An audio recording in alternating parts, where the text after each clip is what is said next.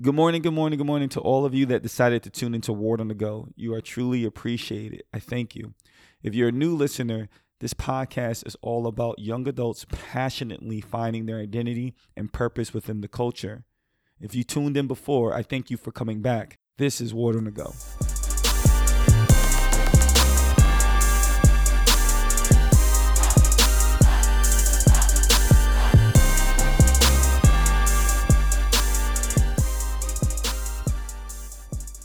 Our uh, word on the go here with Sean Spencer, and, and that was like our first connection. Yeah, Was that show?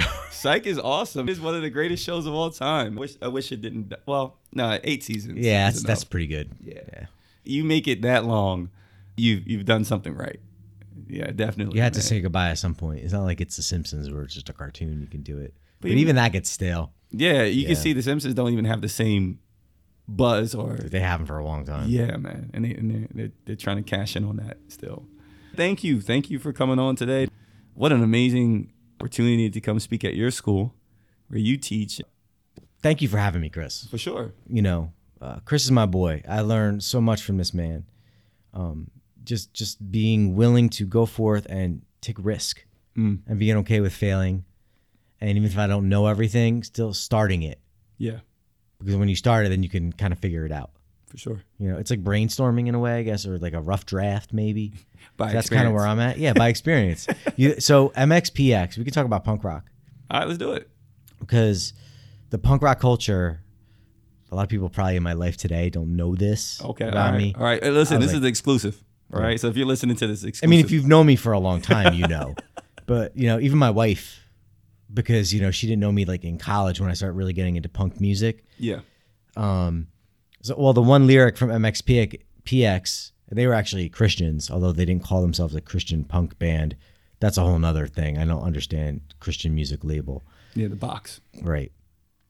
I always learned the hard way. That's the easiest way to learn.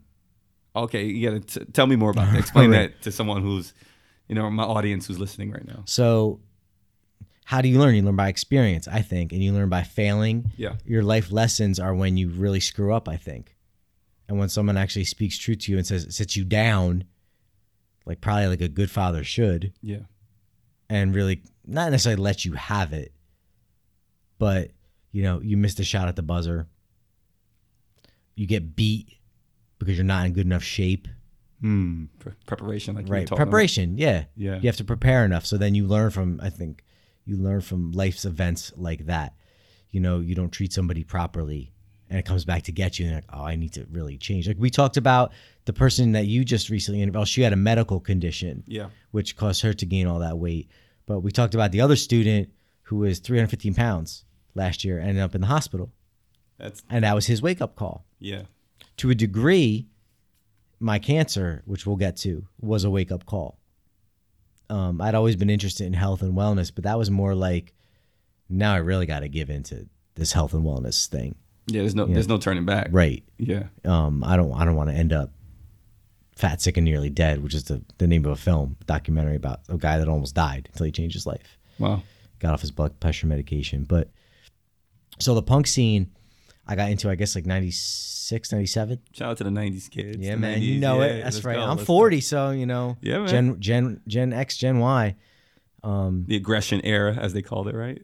the first half of angst, angst with like Nirvana and the grunge, Yeah, and then man. it came into like that punk, and then it became like. I don't know, maybe too melodramatic. 'cause then you had all those like boy bands that, nah, no thanks. but no, I got into it. I just, Yeah. I, I dig the sound. for sure. It's like hard and fast and it's simple. Hmm. It comes out of the 50s doo wop swing, Yeah. you know, that got a swing to it. Yeah. And so, the, like a band like the Ramones, they took the swing out and they just went straight. Three three piece bands, simple, um, one four five Mm-hmm. notes. Um, I'm not going to get into that. If you know it, you know it, but Yeah. not really nuanced like like jazz might be.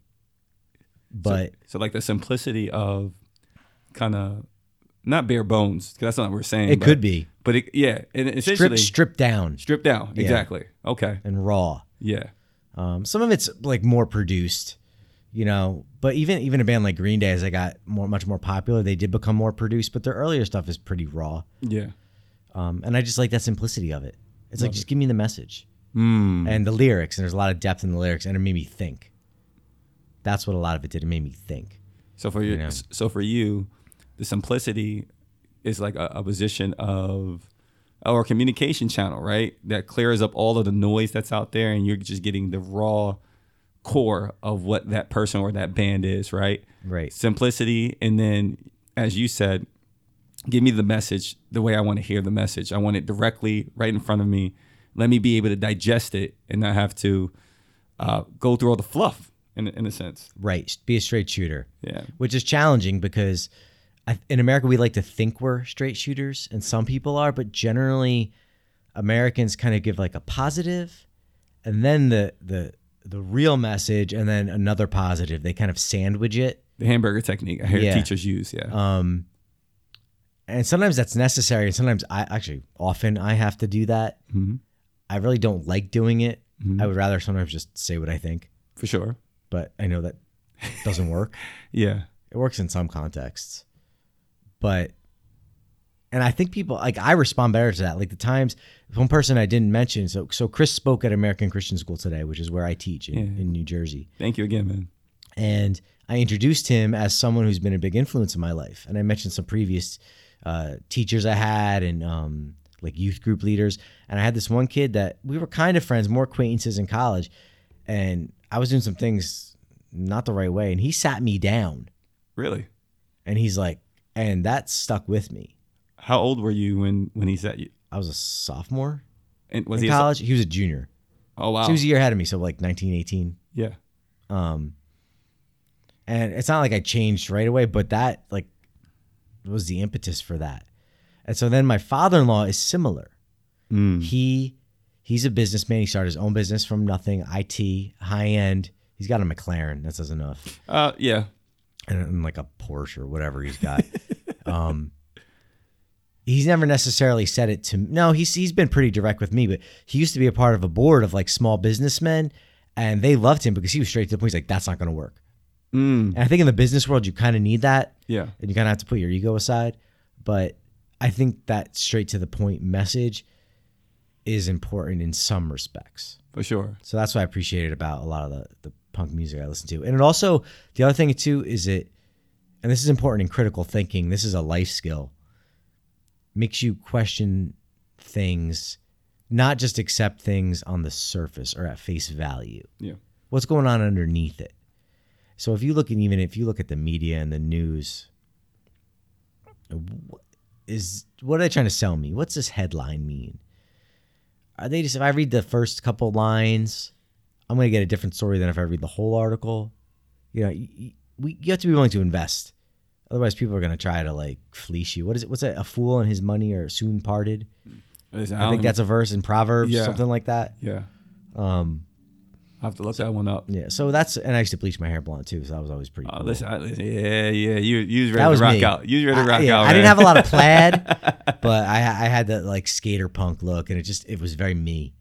But that that was the, that was the look. I listen. I remember um, being in Brooklyn at the time in the early '90s, and skate skateboarding culture was clashing. Yep. With, you know, connecting, really integrating with you know punk rock and hip hop, and and that's what was happening. And you just saw this more aggressive, assertive, uh, rebellious type of mentality that was going on. And I remember.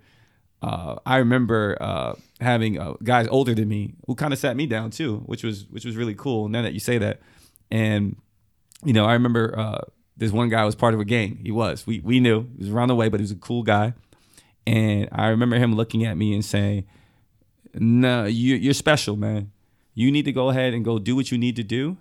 Get good grades. I better not see that you get bad grades, and I better not see you on this block by yourself, ever." And I remember, and it's still to this day, like you said, still to this day, I remember. That's a him little saying that more intimidating than how I heard it, but but he was cool, man. He was a cool guy. He was a I remember I just remember him being a really really big guy, but he um but he looked out for the younger guys. He, he there was a, a a responsibility he felt even if he wasn't doing the the best of things what he was doing on the block, he was still seeing it as a responsibility to protect those that shouldn't be part of that lifestyle. I've seen that and heard that in some some gang culture, Yeah. right? Maybe not like the MS13 kind of extreme, but in some It's ama- Some of it, it. it- it's unique. It's unique, right? To be able to that this guy told me don't be part of a gang even though he's part of a gang. Right. Don't do what he does, but even though he's doing it right, Right. now because he saw something in me and I think that is I think that having those hard conversations, those layered conversations today because not because people are very sensitive, it's it's because there's so much access to information on how people are are um, being more in tune with their emotions and more in tune with the lack of when we talk about comparative culture so many people look at the lack of which gives you this self this self the self love that you need and the self awareness you need to really take that that that that comment the right way or that constructive criticism criticism the right way um, is now being attacked because someone like my son he's very sensitive but he plays basketball and, Right. and i'm a coach and i'm going to give you the real and tell you hey you left your brother on the island by doing that doing that Right.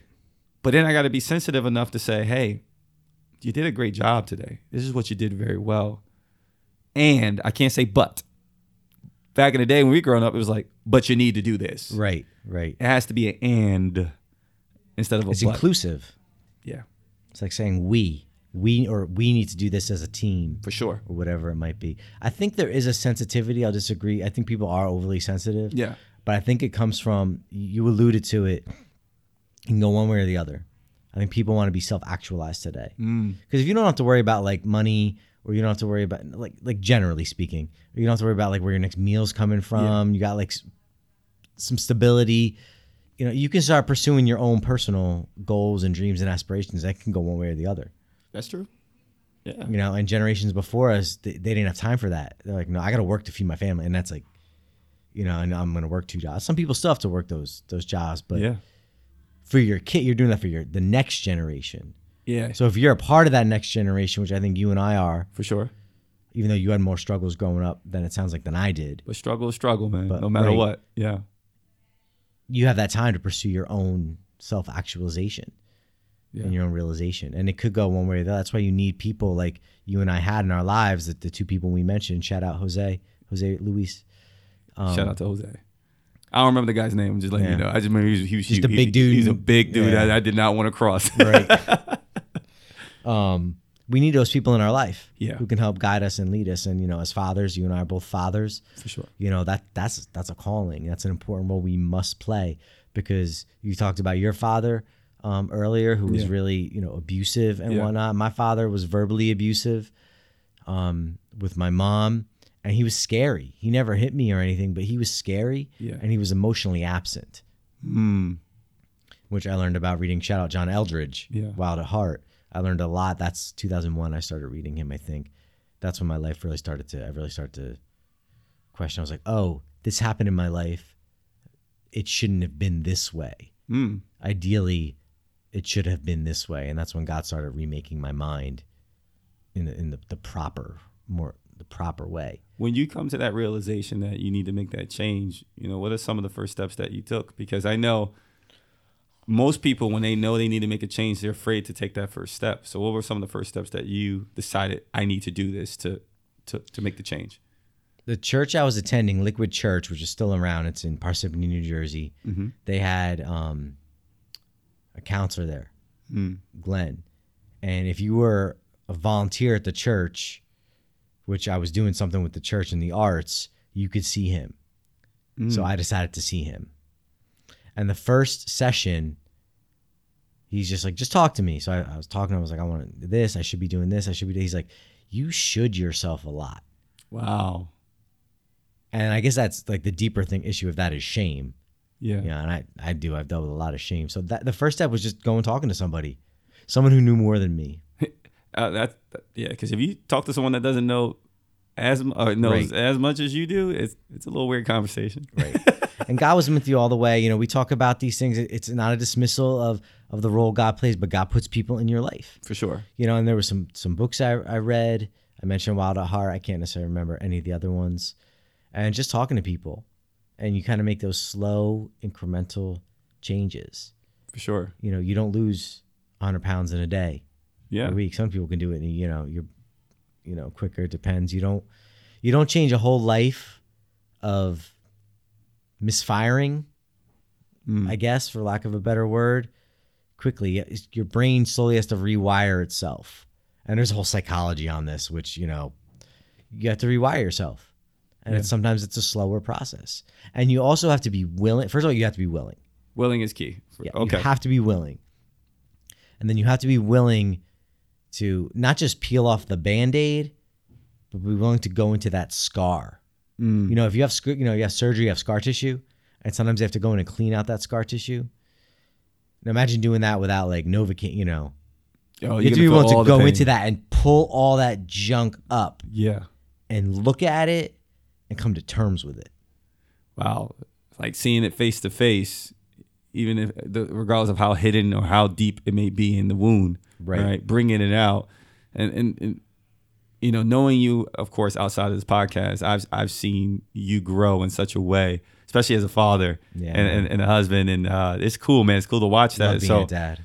you know yeah tell me tell me how that has impacted you you said that you know um, dad verbally abusive now that you're a father you know and a husband how have how have you approached your fatherhood and husbandhood uh, to, with your family So I've been married 13 years, and uh, my son is a year and a half. shout out to remy Remy, named after Gambit from the X Men, the greatest x-men of all time and and an ex Marine who was named Remy too. That's where my wife kind of alluded, you know, got it from. So, awesome So we both kind of found agreement on that, and it's a cool, unique name it is too. I did not want some kind of stereotypical like I don't even like my name. I don't even like my name. I used to not like my name Michael growing up. Why I was not, like man? everyone's got the name Michael. but you're cool man Yeah, but I'm named after Michael Corleone from the. Godfather. listen you gotta see michael man he got Yo. swag man you don't even know he did- always has swag wherever he goes So that's confidence. yeah That's just the confidence in Yeah. who I in who I am and who God has made me. So um there's a lot my that God had to do in me. 'Cause Okay. Even before my wife and I got married, we we dated for like eight months, and then I was like so like I, I was at like a turning point in my a crossroads in my life, and we broke. I broke up with her. oh Then we wow Kind of got back together and was messy and we broke up again. Then I'm like, oh, you know, because because I couldn't accept love is what I ended up learning. wow And she got together with her ex boyfriend, Mhm. and I was broken. And so after some thoughtfulness and prayer and actually fasting, I realized no, I love her. And then God took him away, and we slowly started healing. Yeah, shout out to And- God for yeah. handling the business while we handle our. because I was willing. I, I've actually said, and this is dangerous. God, you can do whatever you need to do. Hey, whoa. Yeah, listen, audience. I, you know, I gave you guys a lot of tips on here. That is one of the most dangerous, but most but could be one of the most fulfilling statements to make to God. To say, "You do with it however you see fit, and I'm going to follow you." That is, I, I can't I can't even tell you some of the stories that I've s- I I asked God to do No, that for me, man, and I'm just- like, really? The worst, no physical pain equaled what I went through emotionally. Wow. It was like 11 weeks. Now, I remember sharing it. There people, oh, only 11 weeks you went through. I said, forget that. Yeah. You know, it was 11 weeks of, of true, true heartache. Mm, Um, because God had to break me some things. for sure. you know. Um, so my wife and I early on, I grew up in a family of yellers, Yeah. um, kind of an older Italian kind of family. Um, my wife grew in a family of stuffers. They don't really talk about things, although Whoa. her mom, her her mom, so her mom remarried, so that that's really who she grew up with was like with her stepdad Oh, stepdad. Okay. um, who's really her parents. That's, she called them her parents. Um, and her, but her mom's tough. yeah. So you got her mom who's like kind of will back herself up in like a family that doesn't talk as much or share com- avoids kind of conflict. oh, okay. So she, she, my wife has some of that fight, a lot of fight. oh, yeah. So and I got a lot of fights. So we butted heads a lot. You know, we still do sometimes, but we've slowly worked on, you know, respecting each other. Not it's more on me. It isn't more on me. I get too defensive. That's one of my flaws. Um, but so five years in, then you, as you know, we'll di- we'll discuss. I got diagnosed with cancer Yeah, man. a year after my mom died of cancer. I'm so sorry to hear that, bro. Um, so it's it is hard now, knowing my mom won't meet my son this side of heaven Yeah. That is hard. Yeah. Um, so my wife's made me a better person. Absolutely. That's what they do. Yeah, and she'll she'll say the same. I'm not gonna buy into that whole like, you know, better half. Like, you know, I think that's that's comedy I don't care for. Yeah. You know, Ray Romano. Yeah. That's- I think it's a little emasculating, but I think I think as a spouse, as spouses, you should make each other better. For sure. It's, Absolutely. I mean, you're given a position of, it's a, that's a position of honor if you think about it, right? it is. It's a big risk. You know how many single people out there have not found their one, have not found the opportunity to do life together with someone that cares and loves them, not just for what they have, but who they are. It's one of the it's one of the most difficult areas I know for young adults right now is finding a person that cares for them not just because of what they can do for them and f- to have a wife to say as a husband i have a wife that makes me a lot better than what i would be on my own man that's a that's a true gift and true Right. blessing I agree, and I understand the fear that some people have of remaining of wanting to be with somebody. Mm. You know, in a culture that's a lot of divorce, there's a lot of spousal abuse. You mean you see on the news yeah pretty regularly, especially the last you know few years that um, have come out like big stars, Mhm. you know, or like Harvey Weinstein or Bill Cosby stuff that has come out of like men abusing women. mm-hmm Um, so, you know, or or men not wanting to have to want to give up something. So I understand some of the fear, but yeah, it's been a total blessing, um, despite the struggles. And there's times we might have we easily we could have walked away from each other, Yeah. but we committed to God. We made that com- and we worked through everything. Mm. So, so what does that mean? Everything. Because I know a lot of people will say, well, you know, what do you mean by committed to God? And when it comes to relationship, um, I've heard certain pastors say certain things. I, I have my own opinion on it, but Right. what what what are your thoughts on when you mean you committed to God? Right. So I'm not trying to make some kind of cliche here um, or over spiritualize anything, meaning that when you marry somebody, love is a choice. Mm. Love is, yes, a feeling. You fall in love, but you make a commitment to somebody to love that person. And the, the whole like death to his part, no matter what, but that, you know, that has lost Yeah. luster because we hear it so often Yeah. but I was like, no, I'm choosing to love you. I'm choosing to be with you. Now, unless you really break someone's trust, For sure. you know, you know, some kind of abuse or, or cheating, some, something like, you know, what I mean, Mm-hmm. there are grounds. It's not like you just stay with the person no matter what. There Yeah. are there are ex- obviously reasons for separation and divorce, Of course. and sometimes that is extremely healthy. And you talked about your mom left, For sure. I or she mean, had to. She had to. That was a mu- if she didn't, I, I, we would have lost my mom at an early age if she Wow. didn't. I really believe that she was deeply in love. That was, they were like high school sweethearts. wow, They loved each other, and so um, when you see someone make the choice to leave, that made me realize my mom chose us mm, over her own personal. that builds your esteem too. Yeah, What? I said, wow, she's she's the toughest lady I know. Still, dead or alive, tough toughest lady I know. to leave, yeah, to leave like that is, yeah, that's courageous. Middle of the night, man. We had no clothes, nothing. We had nothing. you and your sister. No, I mean, my brother, my brother. Okay. So my my brother and I, I don't know. He was, I was probably in the fourth grade, maybe, fourth grade, and he was, yeah, he's four years younger than me. So that tells you right there how Wow. young he was. And she still, how crazy this is. She left, found a way for us to, you know, live where we need to live. Um, shout out to my aunt who, uh, rest in peace, Aunt Diane, um, my cousins uh, and Marcy Projects, who are amazing people There you go. Sh- living with them and and uh, filled with a lot of love. And she still woke up every morning, four or five o'clock, take two buses, take us to school, and make it to work in Manhattan. Wow. And this So- is in Brooklyn. And We were in Brooklyn, and she and she dropped us off in uh, Crown Heights early in the morning to, to for school. My my brother went to uh, you know stayed the uh, the daycare thing, and um, she went on to work in New York City. So now she got one job, one income now, and paying for daycare Took care of two kids, and, And- taking, and the bus. and thank God we had we had her sisters that helped when when they Right, could, right. but they had their own kids. right. So when we didn't have anything at all and we ended up moving to Jersey, I remember we had two things and, and this is this sounds crazy as heck. We had like like a Christmas tree and like an airbed. And I watched God build her up. They from had those two airbeds things. then? Yeah, man. They All had right. uh, the little. I don't even know if they were airbed or if it was just a, a, a, a cot or something like that. I don't know what it was, but we didn't have anything, and but we felt like we had everything. Right. That makes sense. There was Because you had dig like some dignity. man, it was love. Like my mom chose us.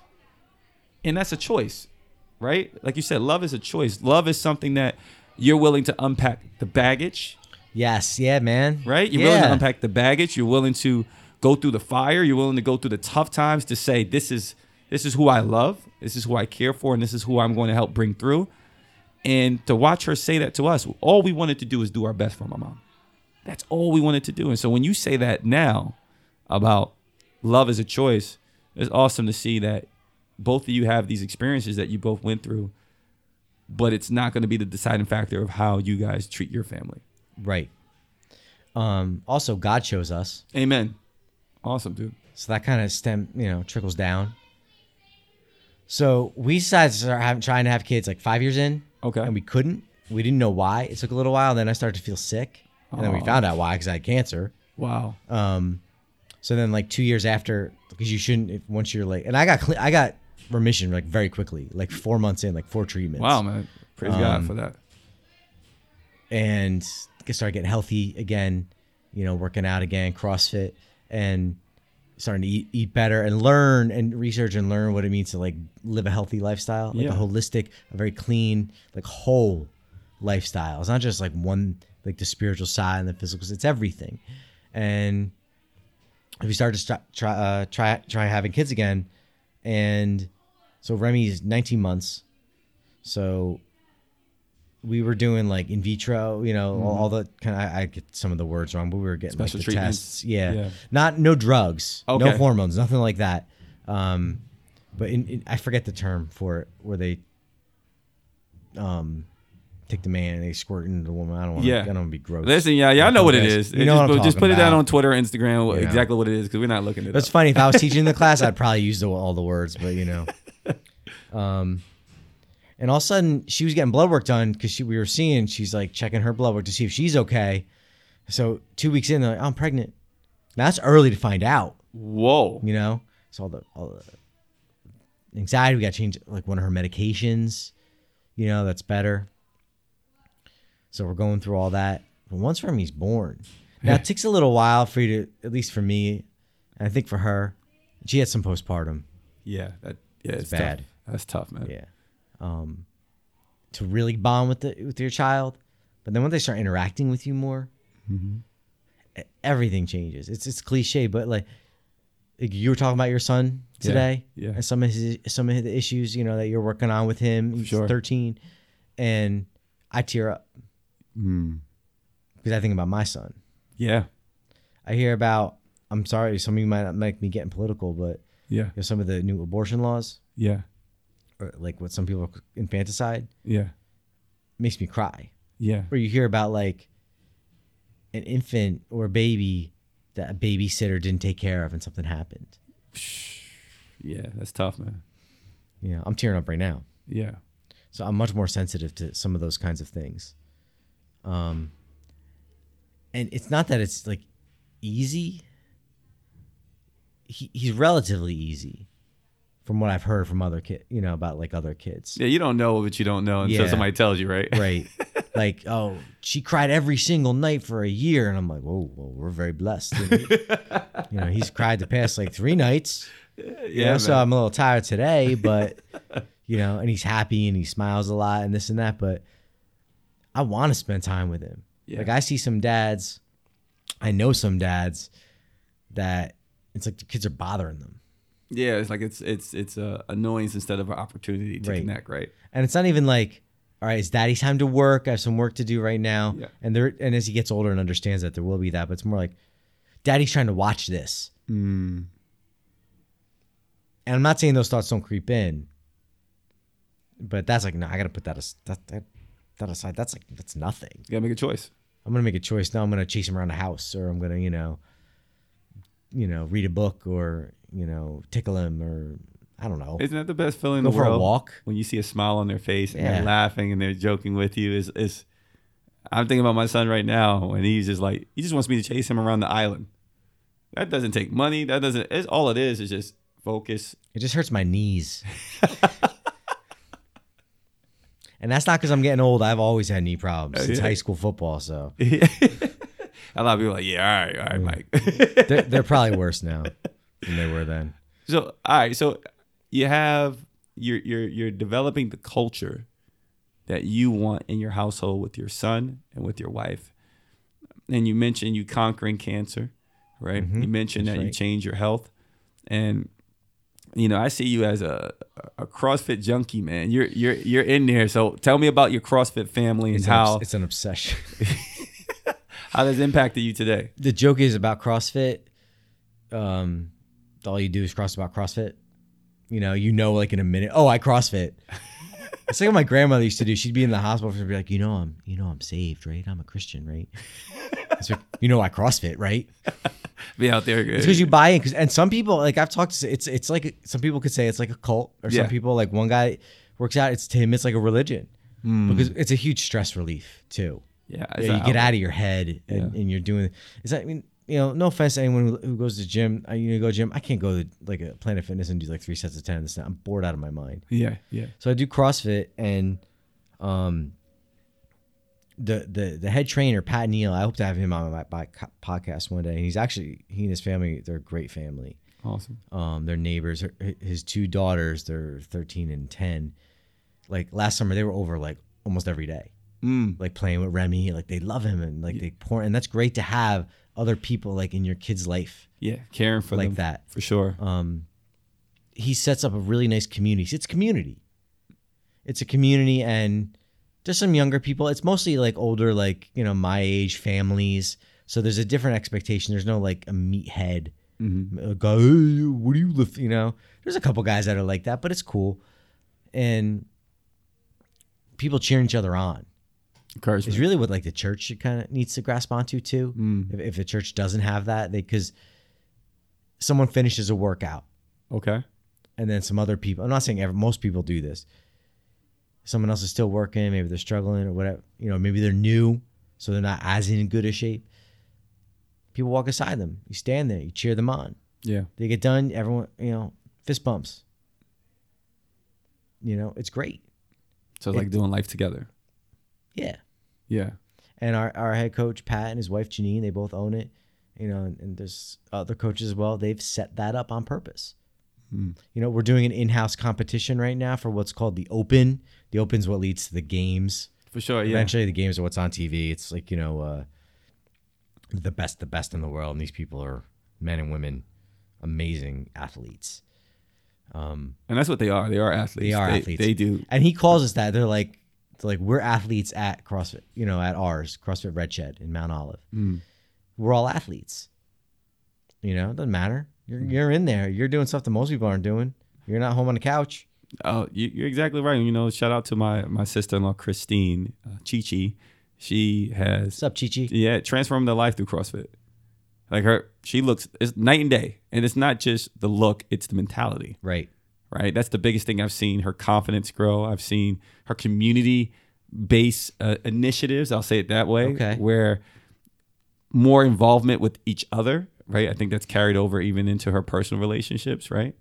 Um, so what you're saying right now, uh, I'm also seeing in her. Where is she? Where is she? She's live? at, uh, I believe, CrossFit Chimney Rock, um, but in Bridgewater. Bridgewater? Yeah, I would figure because I know Chimney Rock. Yeah. That's cool. yeah. So Yes, she's over that's there. pretty close. Yeah, I'm she's gonna ask a- my coach about if he knows this, if he knows anything about that. Yeah, man, it'd be pretty place. cool. It'd be it'd be interesting to see if you actually see if my sister in law has uh, walked pat, you know, walked by you, or, or Yeah. maybe even you know worked out with you guys. So because she tends to in the early days she was going around kind of figuring out her Okay. space, but I actually started in Mar- one in Morristown. Morristown, Yeah. okay, awesome, um, man. And then when we moved, Man, I'm surprised how many CrossFit places. Are. To be honest, like I didn't know. I'm not. I didn't know, but then when I started realizing, like, if there's a warehouse there, there's probably a CrossFit place Yeah. there it's see that happens with any kind of movement. for sure. So, you know, I talked about punk rock earlier, which started in the late 70s, moved into the 80s. And then, you know, movements sometimes can lose not, what, what- what's the word I'm looking for? Like an early music movement has like this, the true believers kind of, so to speak. And then it Yes. kind of becomes like more commercial. Mm-hmm. And CrossFit's become that to a degree. Mm. Um, where, but then then it's actually started to shrink the past few years because people have moved on to something else, like the Spartan races. For sure, yeah. So I they compete think that's in that. happened with movements like the Tea Party in politics. It started Okay. off really kind of grassroots, and then it kind of grows and becomes bigger and bigger and bigger. And I think that can come with any type of, type of movement. Maybe the Mm. Me Too movement that's happened too. If you want to talk the other side of the political aisle, um, it becomes almost uh, just taken over because Mm. there's money. There's money to be had. So we're we're very blessed because our CrossFit started in 2008, so Mm-hmm. it's over 10 years old now, Mhm. and it was the, one of the first five i- or eight in New Jersey. Oh wow. So it's So he's pioneer. been doing it. So you know he knows. Yeah. He's not just some dude that went to training one weekend. It's like I'm gonna open one because there's money there, and then you're gonna get a bunch of people get hurt. Yeah. You know, you may get hurt. Obviously, you're doing physical activity. I was gonna say, listen, But- regardless if you're in the gym or CrossFit, you're gonna Peop- get hurt peop- somewhere. people don't get hurt at our at our box. Oh wow. in any of like the serious ways that maybe CrossFit because CrossFit does sometimes have a bad rep Okay. where it's like you're going, you're doing these, you shouldn't be doing these things. It depends on who you are. You have to be smart enough to not know you can't do something. Yeah. Know know your limits, right? Yeah. We talked Me- about that. Yeah, I I mean, as I started doing it more and more, um, and I had worked out when I was younger, so I was familiar with some of the moves. Um, my shoulder started to hurt, Oh yeah, you told me that. We were talking about that. Yeah. and come to figure find out I haven't I had an old injury that kind of got revealed through CrossFit. I, t- I had a labrum tear in my shoulder, so I actually got that fixed, and since I've gotten that fixed, it's been like night and day. Let's go. my man. strength has increased. And, I, and all that stuff, am so- watching the videos, man. I'm like, Yeah, man. you can follow me at Michael Rhett. Yeah, uh, R H E double T. Yeah, shout, shout out to Michael Rhett and his CrossFit journey on Instagram and Twitter, Right. letting the people see it. Yeah, I'm inspired by that, man. And, you know, I got a lot of friends that do CrossFit, uh, but because I know your story personally and what you've been through, to see you doing, you know, cleaning the bar and doing these different things, man, I'm like, whoa, this this guy is, yeah, Remy's blessed, man. Remy and your wife. That's are blessed. another reason Okay. I want to make sure because we're older. We're before, so when he's twenty, I'm going to be sixty. Yeah. I want to make sure I'm healthy for him. Yeah, that's big. You know, my dad's in a wheelchair now. He's only in his mid seventies. And you don't want to. That's young. Yeah. And so I visit him. He's at you know a facility. He's he's pretty with it mentally. He's- Sometimes he's forgetful, but um, and he's had other health issues in his life. Um, but I see some of the other people in there.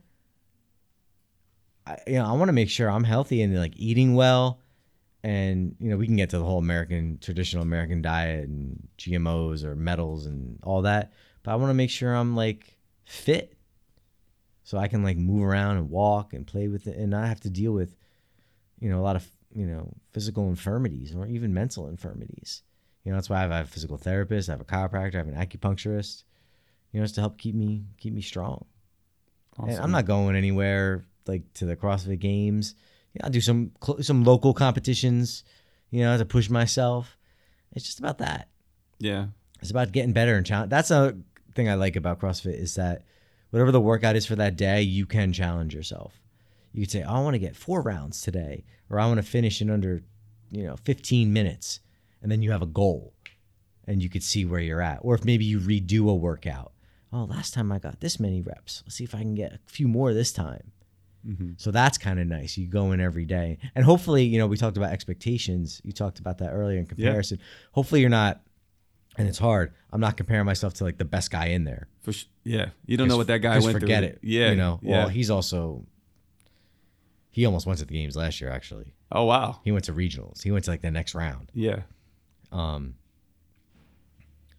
not comparing myself to him but or expecting that i'm gonna do something like well i'm gonna get like 50 rep and you know it's like you're not even gonna close to that what's a realistic number yeah, to challenge yourself. Assessing the the approach, like the young young man that was asking the question about something that's so big you can't avoid, right? Like you said, breaking it down into uh, bite-sized pieces, Yes. so that you build momentum and confidence along the way. All right, and that's that's critical. Uh, regardless if you're doing CrossFit, you're starting a new business, you're building a family, you're not gonna get it all in one one step. So you might as well break it down, create new habits, right? And I, I see that you're doing that a lot more. You're creating new habits uh, to achieve those goals because the old habits may not get you there right right? It may limit you into how far you can go in the process. And so, um, this this term of it's not about perfection; it's about the process. right Uh, it's, a li- it's becoming a little cliched in sports it is, but it, it's still it makes sense and you've actually you've shown me that where you say you're not gonna get all at once for so you've been doing your podcast for like over a year now yeah. And I just started And you marketing it just- this year. And you just started like I'm just gonna do it and talk, and that's what I started doing. I was like, finally, I was like, all right, let me just sit down and talk and see what happens. And first, we got like 55 people that listened to it, and people are like, I really like what you had to say. All I did was sit down and turn on my phone and hit record. Look how amazing that is, right? To be able to know that God's giving Yeah. you that ability Yeah. to do that and just and that's that's what when we were talking about starting this podcast. I, I told you I used it as self therapy. I just wanted to hear what I had to say to myself. I didn't know what my you know, get the thoughts out of my head. Right. Instead of journaling. instead of journaling, Yeah. right? Where sometimes it's like, oh, okay, okay, I'm writing down. Do I ever go back to it? Sometimes, but when you have it as voice and you go back, you know, even before I came to the uh, the speaking engagement today at the uh, at the school, I was listening to myself, and I was like, wow, I forgot that. I forgot that I even said that. And I forgot. Is that weird? It- it- Listen to yourself? It's super weird, man. I, I like even when uh, my sons they do that a lot. They like to hear me hear my my, my stuff. And I'm like, oh man, you gotta turn it off. They're like, why? I'm like, why? Why? It's good. I'm like, um, Y'all self conscious. yeah. I got my, I got my, I'm doing my my my version of Jimi Hendrix, not not wanting to hear, you know, like. Oh, his- he didn't. He never listened to himself. From what I from what I hear, Jimi Hendrix did not like his his voice. He Huh. didn't think his voice was good enough, and he had, uh, from what I hear, he had a lot of uh, he had low self esteem, and so whenever he would go record, he had to do special things in the recording booth to get him to where he needed to go. We know what those special things are, um, but we're in a Christian school right now, so we're not going to talk about Yeah. that. Please, we talk. About, you don't want to know what we talk about. in my- Maybe the other teachers should know what I talk about in my class. 'Cause Yeah, I we- keep it real. It's we- government, so we're talking about what's going on in the world. yeah, we talking the realness, but yeah, that was cool to hear that this guy, you know, who is influential across music, had this low self esteem and didn't want to hear his voice. So when I hear mine, I'm like, all right, man, let me just let me. I'm not Jimmy, so I, at least I can sit down and uh, maybe I can learn something. Oh, from I myself. can hear Jimmy. I can hear. Little white men can't jump Yo, reference. yo, I know white you men had to don't- know, but I don't know if the audience is gonna know. No, they, I know you would know. The young young adult. I don't know. Maybe if they're around my age, I don't know. Oh, if they're our age, yeah, they'll Yeah, know. yeah. Because you know, if you're a movie, listen, if you like movies, Oh, then yeah. you, you have to. That's one of the greatest movies of all time. I tell people that all the time. Sports movies, I think you can make that argument. sports movies. Yeah. Oh, White man can't listen. Go watch the movie right now, and tell me you don't love that movie. If you don't laugh at that movie, there's something wrong with you. All right. Woody Harrelson is amazing. Yeah. Wesley Snipes, ama- their chemistry. I mean, they had. I think they had like a three or four year period of them doing movies together. What else did They they do? did Money- oh, money. Ma- yeah, money train. Oh, my I'm not good- gonna hit him. You're gonna. Yeah, yeah. Oh, I love I love that their, their flow in that. Um, I think they had some some smaller movies as well, uh, but they had like a three year period of like great chemistry. And when you find that partner, like it's kind of like how we saw Chris Tucker and Jackie Chan kind of take on Right. Rush Hours. Um, And Psych. and the, the great one of the greatest TV shows. n- better chemistry than any other on-screen duo I've, I've ever seen. I- I don't- and I've like been in the arts in the theater and Yeah. stuff. That's saying something if I'm going to say that. Did you when you watched the show? Did it make you, did did you forget you were watching the show? Probably. Because I used to laugh like, like Yeah. they were like my guys. Yeah. Like, oh man, look, look, he's gonna do the he's like Gus is gonna do the R and B group thing again. Yo, you hear about Pluto? Yo, shout out to the, the creators of Psych and, and and that whole cast. That they, you know what? That gives me um, something we were talking about earlier. Your circle, right? Right. The circle of people you, you surround yourself around. If you ever noticed that show, every unique personality that they had around each had around in that inner circle, where it was the cop, um, his dad, right? And the Uh, other detective that he ended up dating. end up dating. They always did better when they had interaction with each other, Of course. right? Even though they were on opposite sides of the spectrum, they just they, that was their inner circle, whether they knew it or not. Uh, Later on in the show, they started realizing that they do better together than, Right, than right. apart. But that says a lot about real life as well.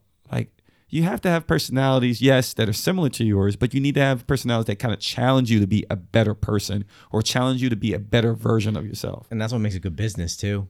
Yeah. You need people that can say no to you. You need people that can like encourage you or be visionaries, and then you need people who can like get it done. Hmm. You know. Execute. Yeah. Execute. Yeah, that's definitely necessary. I, I I agree because when it comes to the point of if you let's just say you have a business or a show, and you're working on the show, you're working on this business, and you feel like you can't say no because it it may it may do something to your family instead of having the I don't want to say the gut guts to be able to say no because it helps the organization. It's it's it's just a unique place to be, and I I, I myself have been in that situation, and I know people that I coach today are in that situation where they feel like they can't be as honest as they want to be to their supervisor, even though they know if they are honest, it'll help them reach their goal a lot quicker. It's like, it's like a, a crazy place to be in, a crazy uh, dilemma to be in. Yeah, you should be. I mean, I think the ideal boss or supervisor should welcome like honest, constructive criticism For without sure. taking it personally. Yeah. Um, a lot of those people are still successful, you know, like maybe like a George Steinbrenner, Vince McMahon. Mm-hmm. You know, I wouldn't want to say no to either of those. Definitely not. Vince, No. Definitely not Vince McMahon. No way. I wonder if even like Triple H has to go in and be like how he has to kind of couch his terms, so Mm-hmm. to speak. Also, different generations too, potentially.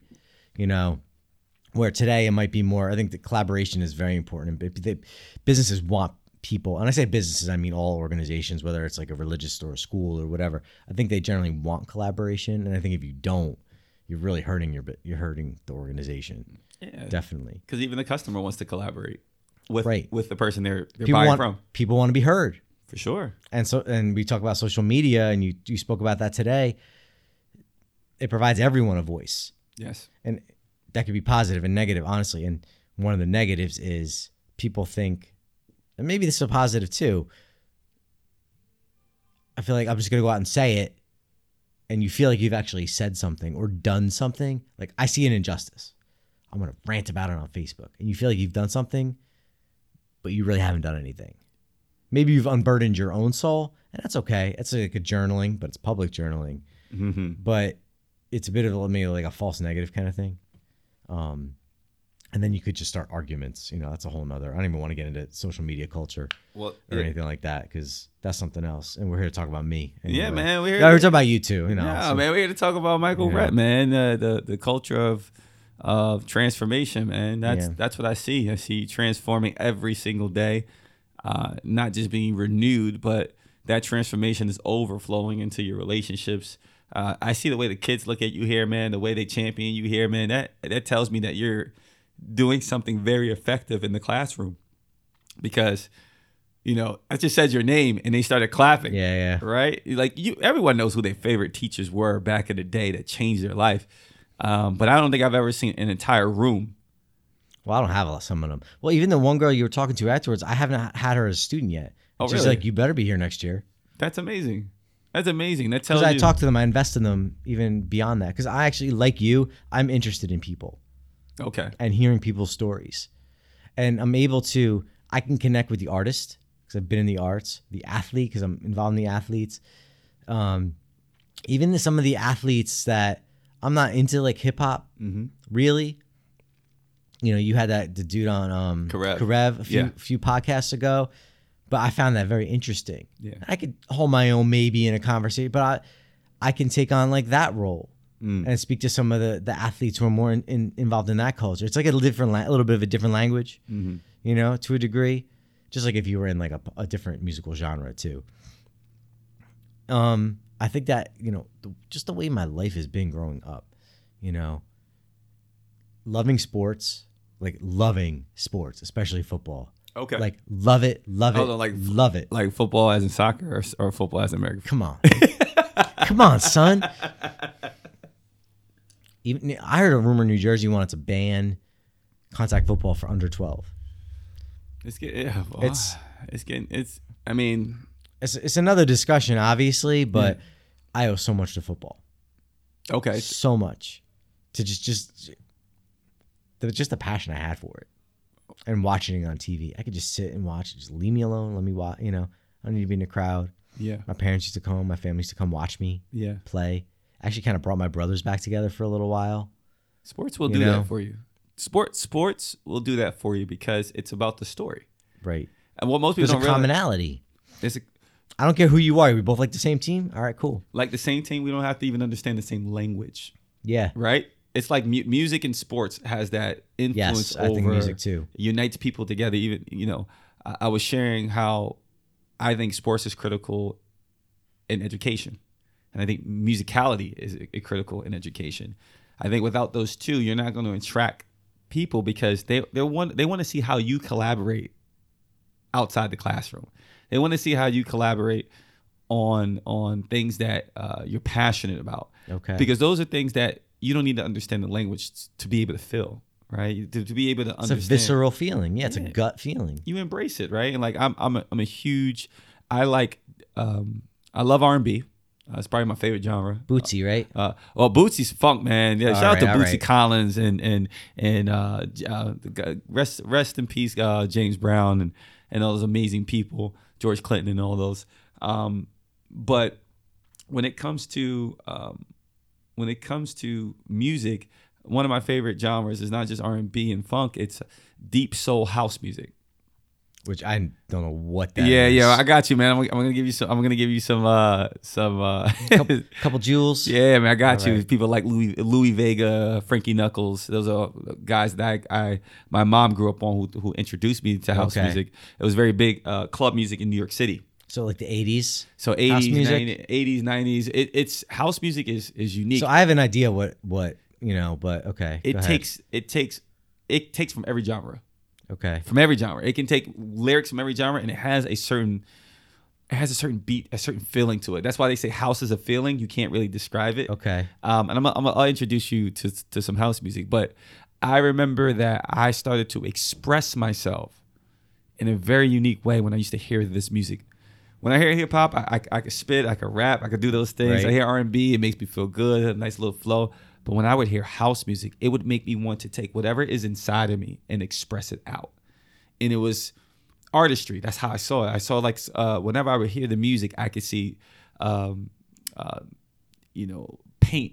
I could see. Wow. I could Yeah. see cr- uh, things being created, and I could. I felt like I was inside of those things, and I feel like music does that for a lot of people. And when education or educational institutions do not take it seriously, I don't think you're really teaching holistic principles when it comes to education, because you also agree. have to tap into that. That's in, that's super important. People learn differently. for sure. So on a, a civil level, so I'm teaching 11th grade history Okay. this year, and when we get to say like the 50s, Mhm. and we're reading what's in the book, and I'm I don't know if this. So let me you know let me show them a scene from American Graffiti. I was like, this is what life was like in the 50s, Mm. driving around with these muscle cars, Yeah. and hear some of the music, and turn them on to the other aspects of the culture to get you know that that broader overview of what it was like. And how do they how do how do the students respond to that when you do that? they were interested. You know, they were more actually. The one one of the girls was interested when she showed the twenties or the thirties. It wasn't big band.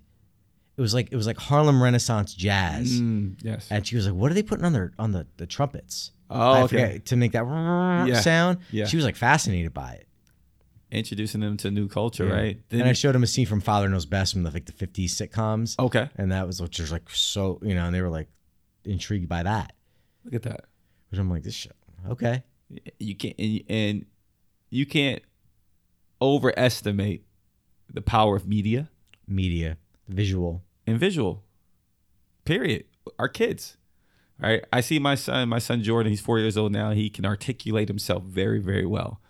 I mean, he he is uh, a sharp kid. I thought that's how all kids grow up Mm-hmm. until someone told me, no, your, your kid's really, really unique. He he has a self awareness that most kids don't have. I'm like, oh, okay, we have to cultivate that, whatever Yeah, that is, yeah. right?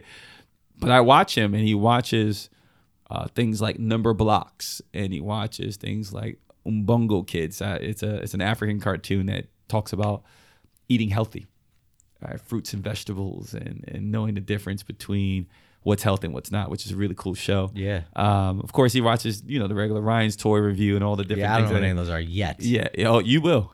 you definitely will. I hope at least I can appreciate them, not like some like, not Caillou. oh, no. Got, yeah. Got, yeah.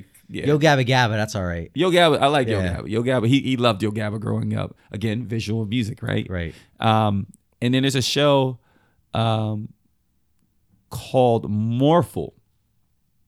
And I know we're talking about kid talk right now, guys. You wasn't expecting this, but I know a lot of you young adults out there that have children. You're trying to find good shows. I, mean, I just gave you three. All right, just gave you There three, you all go. on YouTube.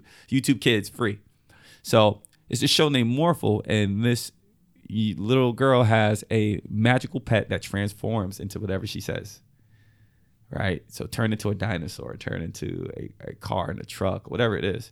Oh, it's not even a pet. It could just be whatever. He, yeah, yeah. It's like when it's not transformed, it looks like a little like um you know the little Tamagotchi pets from back in the Oh, day. yeah. Yeah, little- it That looked like a thing, Pokemon. man. It looked like a Pokemon, man. And what's funny is when she says it, she's always turning it into something that helps other people. That's cool. So when he looks at it, he goes, hmm, I wonder what I would turn my magical pet into.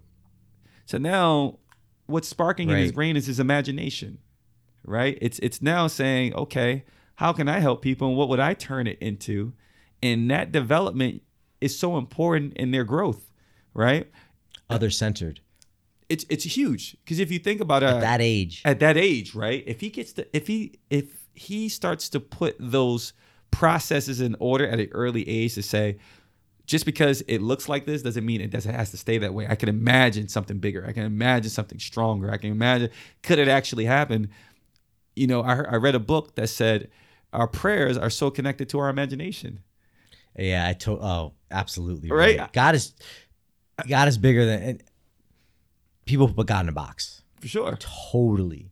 For sure. And he's so much Yeah, you just keep going. Yeah, that, that's I, I looked at it. I said, so now check this out.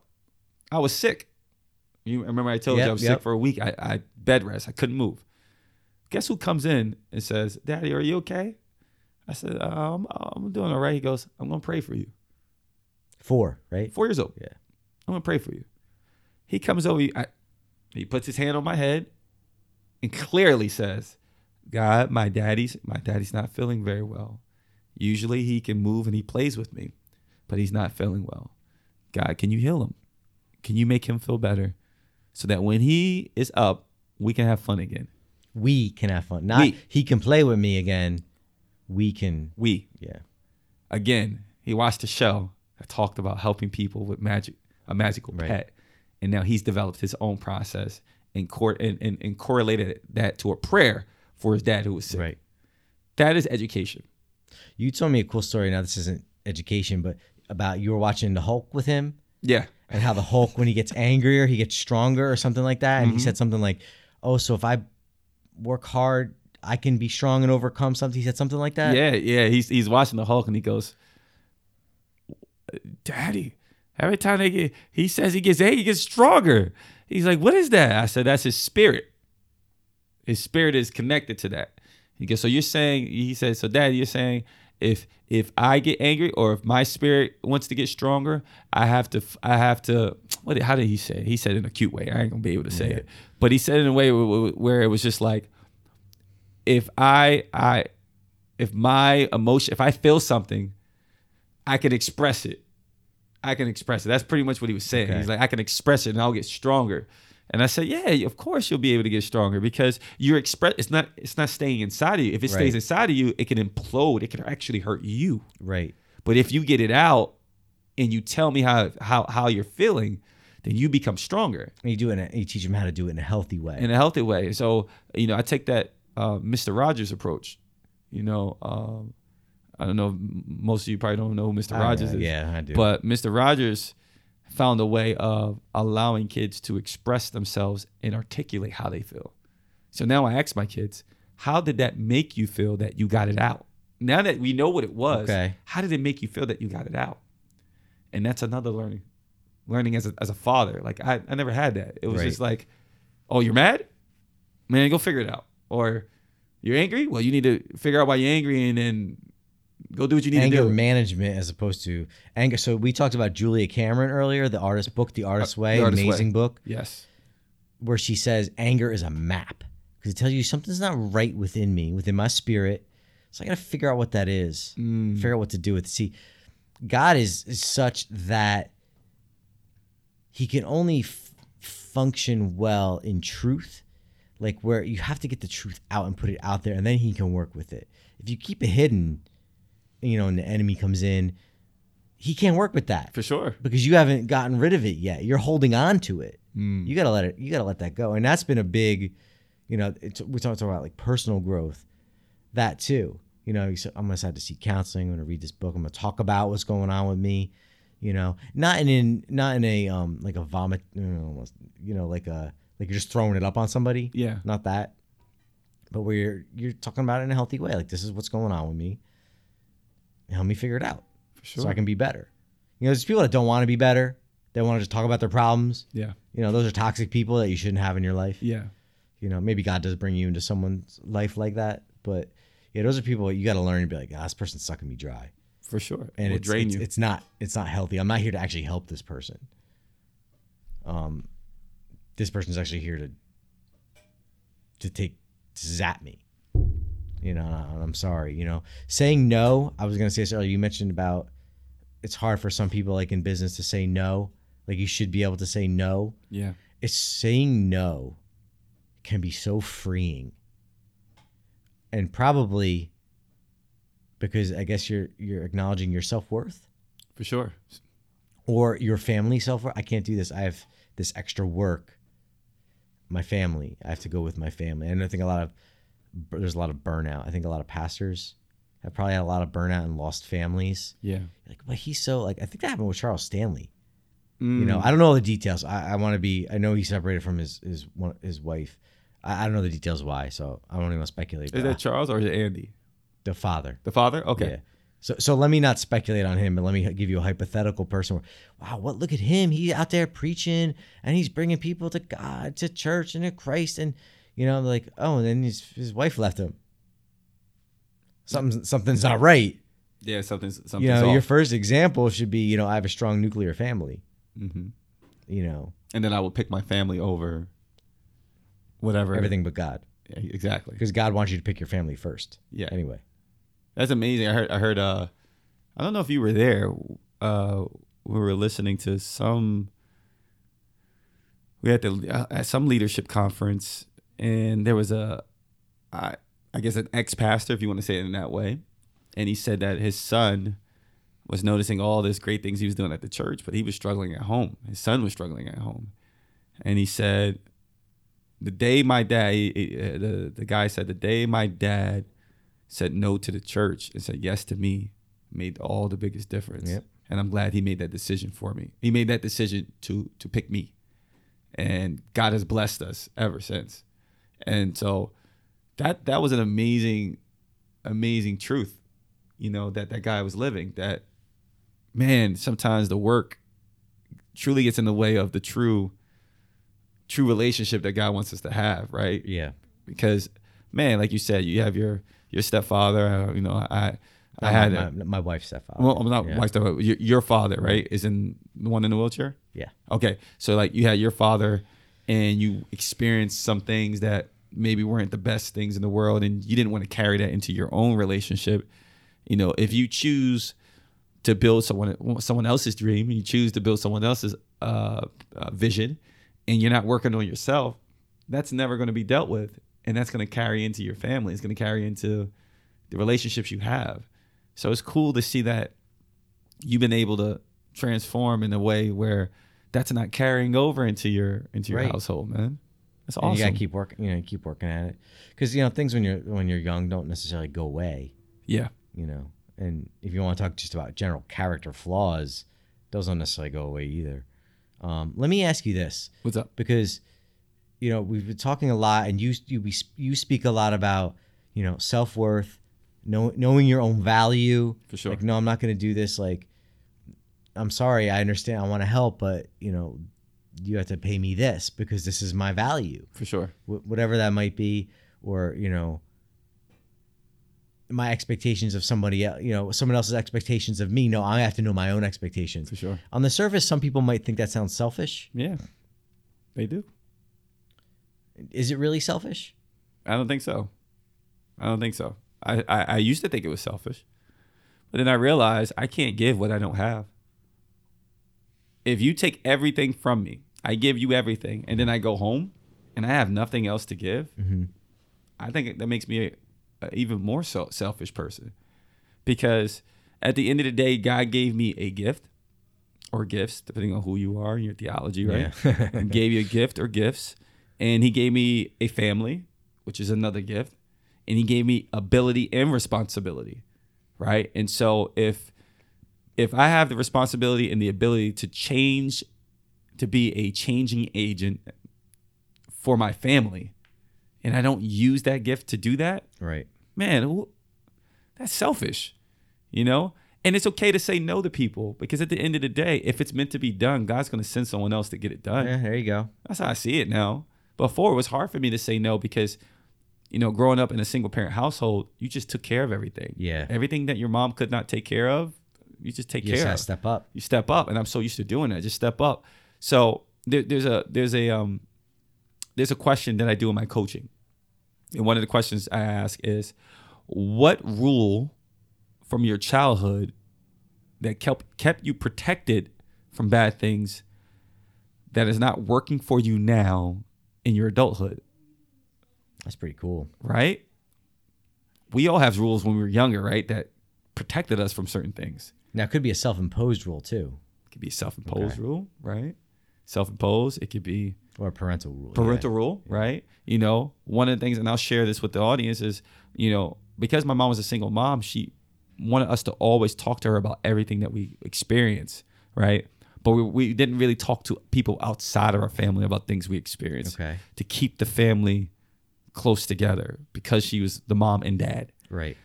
you know, I didn't realize that that emo- that that was great because me and my mom had a great relationship and it helped me become better with relationships. But the flip side of it was um, there was an I had an emotional unstableness because when my mom passed away, there was no one else to talk to. And how old were you when she passed? Uh, tw- that was 2016, so three years ago. okay. So I had her, but even then, even when she was sick and she had her stroke, which was I want to say 2009, 2010, for I'm almost, sorry, man. That's no, for almost nine years, I, I didn't know, really, yeah. I didn't really share, truly share, because the rule that I had from my childhood didn't realize that that rule was still there because I just, I just forgot about it. But then when I started to really look back, like, why am I not emotionally connecting with other men or connecting with people who really do care your about? me? wife. too. Yeah, my wife. Like, there's a part of me that's not connecting with her. It was because of that rule. And then I had to say, is it limiting me from being the best version of me for my wife? If it is, that rule cannot be a rule anymore. And so that's where that comes from that self love and self awareness. And that's the thing is self-love or self-care. you need it, man. Yeah. You need it. It's important. It's like It's being holistic, being whole. like you like your like your podcast, right? Holistic Christianity, right? There's no separation between the physical and the spiritual. It's Boom. all it's God created everything. Yeah. Now we can get to the whole philosophy, historical philosophy of the, Aristotle and Gnostics, you know, where that comes from in, in the Western world, but it's all connected, Yeah. you know, and that's not some kind of weird spiritual new agey thing I'm saying. I'm saying God created us as whole beings. We have a spirit, we have a body, we have a mind, we have a heart, and we need to be willing to grow in all those avenues. That's why I exercise and eat well. Yeah. We pray, go to church, you know, commune with other people, community, um, engage intellectually, Yeah. you know, research, reading. We didn't talk about the PhD at all. Oh man, I yeah. don't know what time, Whatever, Constraints are, whatever, but- whatever time you have, man. you know, what time is it? Oh, we're good. Was it 150? Yep. All right, we're 150. good, we're good. We're, we're good. Listen, All we're right. gonna keep rocking, man. Because you're going to be editing this anyway, so. oh, I'm keeping um, that. Okay. you better. That's what pe- people like hearing that uh, kind of. Um, I don't remember what I was saying now. I lost my PhD, train of man. thought. So, but I was saying something before that. Oh, so uh, um, your mind and engaging your heart. Mm-hmm. yeah, You know, and the things you love, the things you're passionate about. That's one thing. That, that's what your podcast is, is in a lot of ways too. Is you bringing people uh, to discuss their passions for sure. because God cares about our passions. Definitely. I think for the most part, God is is passionate about what we're passionate about. You know, I actually remember having a, a bit of a debate. It was a healthy debate with my wife about. I was like, "Yes, if you love surfing, God loves that," and she's like, well, "God doesn't need you. God doesn't. What does God care about? Like surfing." Probably because I looked up surfing Jesus and there was like a surfing, you know, in the robe, um, you know. Yeah, And I was like, well, he does because he's placed that on. Now, there might be other things to it, but I don't know. Maybe you're being out in the waves. It'd be so cool to surf. I'd be scared to death. I Man. would like hurt myself. man, it'd be, it'd be amazing to do it though. But it'd be just like riding with the, the wind and you're riding like the ocean because the ocean Amazing, more powerful than the wind. amazing. amazing. And I forgot what they said that uh, how much of the Earth is f- Three, filled with. three quarters or two thirds. Yeah, like if you look from space, you see blue. Yeah. Like that is amazing to know that. Yeah, why wouldn't God love that you serve? Because if it's freeing you from being limited, because God didn't put Right. limiters on you, He put you to to be uh, expressive in all the authority that He gave you, right? And so, if surfing brings the best version of her out, or at least allows her to be the best version of Yeah. herself, God honors that. And that's you might big. do it to clear your head. Yeah, That's why I do cross. That's why I work out. Yeah. Clears my head. You leave whatever's on you. You can forget about it for an hour, yeah. and all of a sudden you leave, and you're like, Whew, that's all out. Y- You're right, man. I do that with Endorphins uh, and all that. Yeah. Whatever it is. sp- I, I do that with basketball when I can, Right. and in gaming. You know, my brother and I, my brother games, and so I game with him, and and my wife's like, you know, she used to say like, why why do you do this? And I said, she she used to say, why do you do this? And it was hard to explain to her, but now she's been with me a while now. She goes, when you have a lot on your mind, you game. And it goes back to your point from the beginning when you talked about simplicity. Okay. when I game, it's usually games that are very simplistic. Simplistic It's bare bones. It tells you exactly what you need to do, where you need to go, and it refocuses my mind to getting all of the craziness that I've put in my head from all of the different conversations and relationships. It clears it out, and then I put it away. I'm good. Yeah. And it's just, it's just, it's just a focus. It's a, it's a, it's a way of saying, okay, I, I'm not going to let this beat me. I prayed. I know I prayed today. I know I did the things I needed to do. I just need something familiar as a kid. And that's another thing with education. There you go. As a kid, what are some of the things you did to keep you refocused? Played. And you played. That's why we, we consider we when my son gets older, putting him in like a Montessori preschool. Oh, yes. because They learn through play, Mm, and that also, if you want to talk about postmodernism, experience. experience. You make it experiential, and the churches that are doing well, kind of you know provide like an experience. You come in and you're not just sitting there, someone lecture. And you know what? School should do this too. You cannot just. I actually I wrote a paper on this, and I, I got one. This older professor didn't like where I was going with it yeah. because I was like, you can't just have like a so-called sage on the stage talking at me. You can't do that. You got to use technology. You got to use media. Engagement. You got to be interactive. Yeah. People are not going to learn. Not It's a today. different, different world. yeah, it is. You know, totally different. Whether you like it or not, It's here. and there's negatives to too much media. That- you know, you you you asked the students today, what do you do first thing? So some some of them, a lot of them, and I, I know there's some that don't. Yeah. I know this one girl that doesn't even she doesn't even have like any social media. Yeah. good for her. Um, you don't pick up your phone for like what the first thirty minutes. First 30 minutes. Yeah. And the only time I pick it up is for the clock because I got to turn off Okay. the alarm or it'll drive me crazy. right. But no, don't pick it up 30 minutes. I actually sometimes, my wife doesn't even realize this. I'm just laying down in the bed and I'm just looking because I have a, the windows right there next to my side. And I just look out the window. I just chill. I just chill. Sometimes I'm just there. She doesn't know I'm up, but I Right. just, I have my moment. And because I know if I get up, I know what happens. The, the, the world, I, I know me. Everything comes. Yeah, yeah. I know me. I'm like, well, we- what are we gonna get done? We're gonna edit the podcast. What, what- you know, what are we gonna do? But I just lay there, and I like, do you set up like are you do you like I'm gonna do this in this order, this in this order, or do you just have a list and you get to it? you as know a Part what? of it. How Um, rigid are you with your like scheduling? When I was younger, I was I was a lot more rigid because my mom was a project manager, Okay. so she taught me how to. The project was our life, so we learned how to approach it that way. But I, I've been a little bit more freeing now, and a little bit more in flow. So now I'll put it on a on a, a sticky note on my computer or notepad, and I'll just put it there, and I'll say, "You get to it." Because I realize something. If I prioritize something, that means it matters to me. Yes. It means it matters to me. I prioritize it. If I'm forced to do it, it doesn't mean it's a priority. It just means I'm forcing myself to do it. So a perfect example, I was supposed to do a podcast with someone, and then my wife was like, "Let's go on a date." Priority. Easy. Easy. But if I had put that on that list and said, "Hey, I need to get this podcast done," then we can go after. That doesn't that doesn't connect relationship wise. That doesn't that's not who I am value wise. So yeah, that's that's the change that I've done Okay. from being a kid again. I've had to go the other way. Okay. where I'm just like procrastinate like nothing. like I am so far the other way, and like the typical artist, that I'm like "Ugh, horrible planner. My wife and I are both bad. they say that like the two oldest shouldn't marry or the two youngest shouldn't like that birth order thing. Oh, is We're that what both that- the youngest. Oh, the, the two younger shouldn't marry. Yeah, and, like none of them should because you- like the oldest is usually like the doer. I get things done. And this and that. And the youngest is like totally carefree. And we are both so carefree. We're pretty laid back. Yeah. You know, I could be more laid, but you know, when you get more responsibility, you know, you know, in college, I was all right, cool, Big Lebowski kind of, you know, Oh, shut up. Good movie. man, not that laid back, you know. I, Yeah. you know, I have a job, but um, so I've had to learn. You know what? Let me just write, make a list, Yeah. and then you know what? If the next day, if I have to remake that list, Do it again. that's fine. Small That's pieces. okay. Yeah. And now learning to prioritize, like, you know, I could get, I'll get a s- really small thing done first.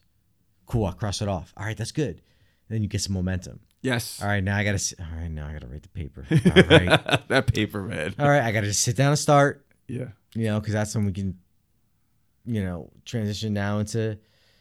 Yeah, I'm in a PhD program. Yeah, man. How's that going for you? It's great. I heard most people don't make it out the PhD alive. We'll we'll see.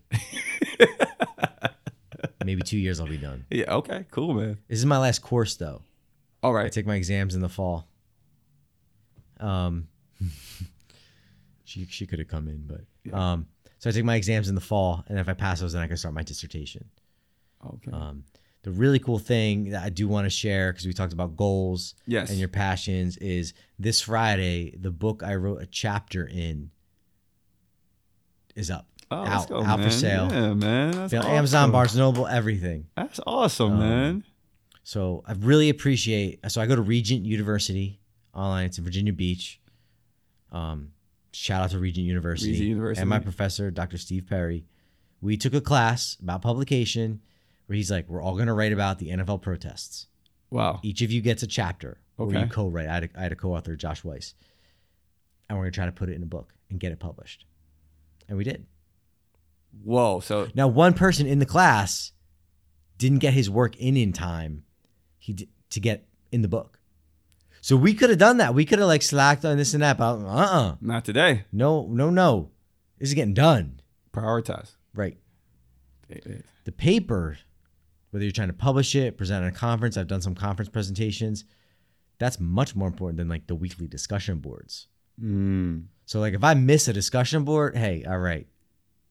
But I got to get that paper in because that's the that's what's important, That's huge, man. you know. That's And huge. now you have publications. There it is, top of the top of the resume. You know, now I try try to get some more. Of course, Now, when, when, when does the uh, book come out so that people can check it out? you can order it Friday, uh, and I'll be honest, and I'm not trying to like diss myself. Yeah. You, most people probably be bored to death. Because it's not like it's not like we're here here talking, having a discussion. Yeah. I mean, they might like mine because it's about like the politi- politicians' responses to it. Which were very unique. Yeah, I'll say so I it that looked at way. Mm-hmm. like Cory Booker, Kamala Harris. Um, th- someone else did the president. That was a separate one. Um, Ted Cruz. So a lot of like the well-known politicians. oh, so you guys actually split it. You you really split it down. Oh yeah. And then he actually did. My co-writer. Did, he interviewed people to see Oh, what they wow. thought. I was like, did you buy what the politician said? Like, what do you think about it? Oh, wow. Did you think what the politicians thought? It's called fantasy theme analysis. Fantasy That's where theme people analysis. might get bored, but they, but they might enjoy some of the discussion. They yeah. might. Yeah, man. You know, it depends because it's very academic sounding. okay. Okay, I see. What and you're I saying. don't say that to be elitist at all. It's just when you're writing in a PhD program, like in a master's program and a higher level bachelor's program too, for co- you have to write very, very formally and academically. Yeah. So it's not like you're picking up in a magazine. Where yeah, where it has a little bit of sauce Yeah, in a way. and you can kind of you don't have to use this formal language. You don't have to back up every single thing you say and cite it for sure. because you have to do that. Yeah, you were telling me you already had uh, in the beginning. I was listening to your podcast. You were saying you, uh, in the beginning of the year you already had 15 sources Right, based on what you were writing right. for your dissertation. There'll probably be some more. And that's not a lot at all. yeah, and that was just the beginning. You said you're like that's just the beginning. This, you said a lot more is coming, of course, but I don't Just- know how many more I'll get just because of time constraints. yeah, But the one paper that I've tried to get published, I got rejected. Over 50 sources. oh wow, Easy. Now, they weren't all academic. Some of them were like just simple websites. yeah, 'Cause actually, I did something on pro wrestling, which was a lot of fun. yeah, I know that was Yeah. fun. Shout out. Yep. Um, Love pro wrestling. Yeah. Love it. We know- It's we- athletic and it's theatrical. It's a perfect combination of what I'm The into. reason that we talked about this before, the reason that wrestling has lasted like soap operas have, right. right? It's the experience base. Yeah. They figured it out And you early. buy on. into like a character, who, whoever that, whoever it is. Story, Yes. character, right? Conflict, Right. and then there's a solution. There's always going to be a, a- you know when you when you hear right now we hear you know Kofi Kingston right we hear the crowd is saying we want him to have a chance. I don't know how many years he's been in, in 11. 11 years. It took him 11 years to get his storyline finally. To Right. get the storyline where he actually gets to compete and show his talent and and and, and as an individual superstar. Right. Right? Because we see him as a teammate. He's he's amazing. because he got people to buy it. And what he worked hard, goals. He knew how to work with other people. Wasn't just out. For, although some people who are out for themselves will s- will get what they want. They might That's not short- be liked, Short term. right? Mm-hmm. And you know he pushed himself and he got people to buy into what his like his message, so to speak. Yeah. That's kind of it is, and I think that's kind of what we're doing. For sure. I think that's what we all kind of try to do, get people to kind of buy in. to the message. Yeah, Yeah, without without buy-in, it's just you're being noisy until someone hears you, right? right, right. Wow, man. That's why people don't like salesmen. Yeah, me too. I don't like salesmen. either. No. and you're asking me, it's like, okay, I got to do a podcast. Oh, it means like, I gotta have to market it. I don't want to like s- Yeah. sell to people. Yeah. That's like, it's weird to me. I'm not built that way, but it's a different, it's like a balance where you're like, I have something to say. I say it well, and I'm confident enough in myself to say I say it well. Boom. Humbled that I have the opportunity to do it, been put in position to be able to do it Yeah. that balance. And I lost my main main thought. Have something to say and say it well, because I want to help people. Yes. But then also recognize, I can also do this for a living, and I need to make money, and we need to have that and take care of my family. I can have that balance so long as I buy into like the product, so to speak. I'm not selling a car. Y- You're not selling You anything. should buy this car. I was like, "Psh, buy whatever car you want. You're you not know? selling anything if you think No. about it, right? You're you're connecting. It's it's a relationship. Right, right, Your relationship to your podcast is uh, self discovery. That's how I look at it now. When people ask what makes you so good at sales, what makes you so good at connected, I see everything as a relationship. And does it help people or does it not help people? So if this podcast can turn into a career where financially it's helping my kids and helping my wife, and then it's also helping those who are in need of what I have to say, right. it is it'll it'll build itself up. And that's your passion too. You have to be And passionate. we already about it. said God, God's passionate about what you're passionate about. Passionate about what as you're long as passionate. it's like something that's, you know, honoring. yeah, lifting people up. I, I Yeah. think that is amazing. Like to be able to have this platform today, man. Twenty years ago, fifteen years ago, you would have never seen something like this happening, right?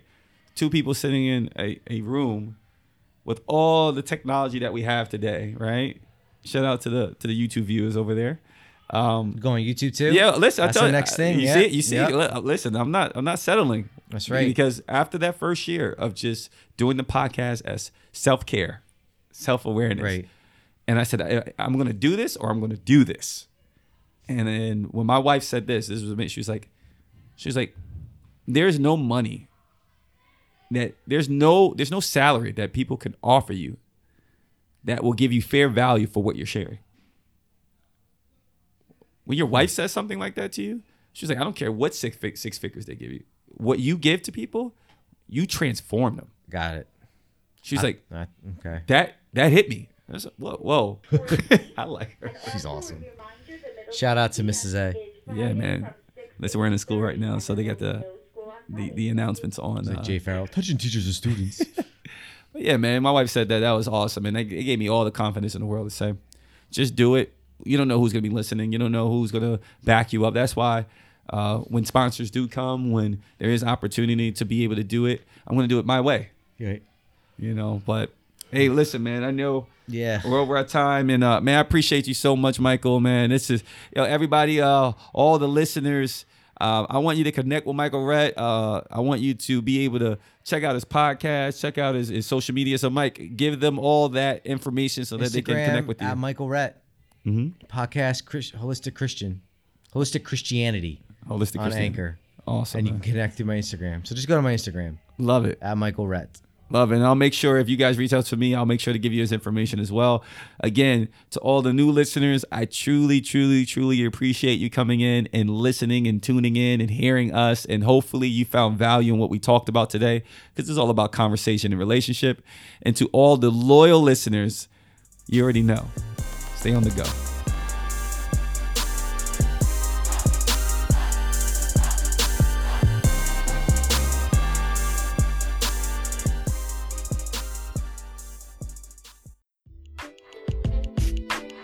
Hey, what's up, everyone? This is Chris Ward Jr., and I want to just thank you so much for tuning into this current episode. Hopefully, you were able to add something to your day by listening to this podcast. And one of the best ways to help me out is by sharing this podcast with people that you know would benefit from it. I'm truly, truly appreciative of that. Another thing you can do is just reach out to me because if there's any topics or ideas that you're thinking of that you would like for me to talk about and maybe possibly get on the podcast, reach out to me at Chris Ward Jr. on Twitter or Instagram, or you can reach me through the Anchor app. Check you guys later. Peace, love.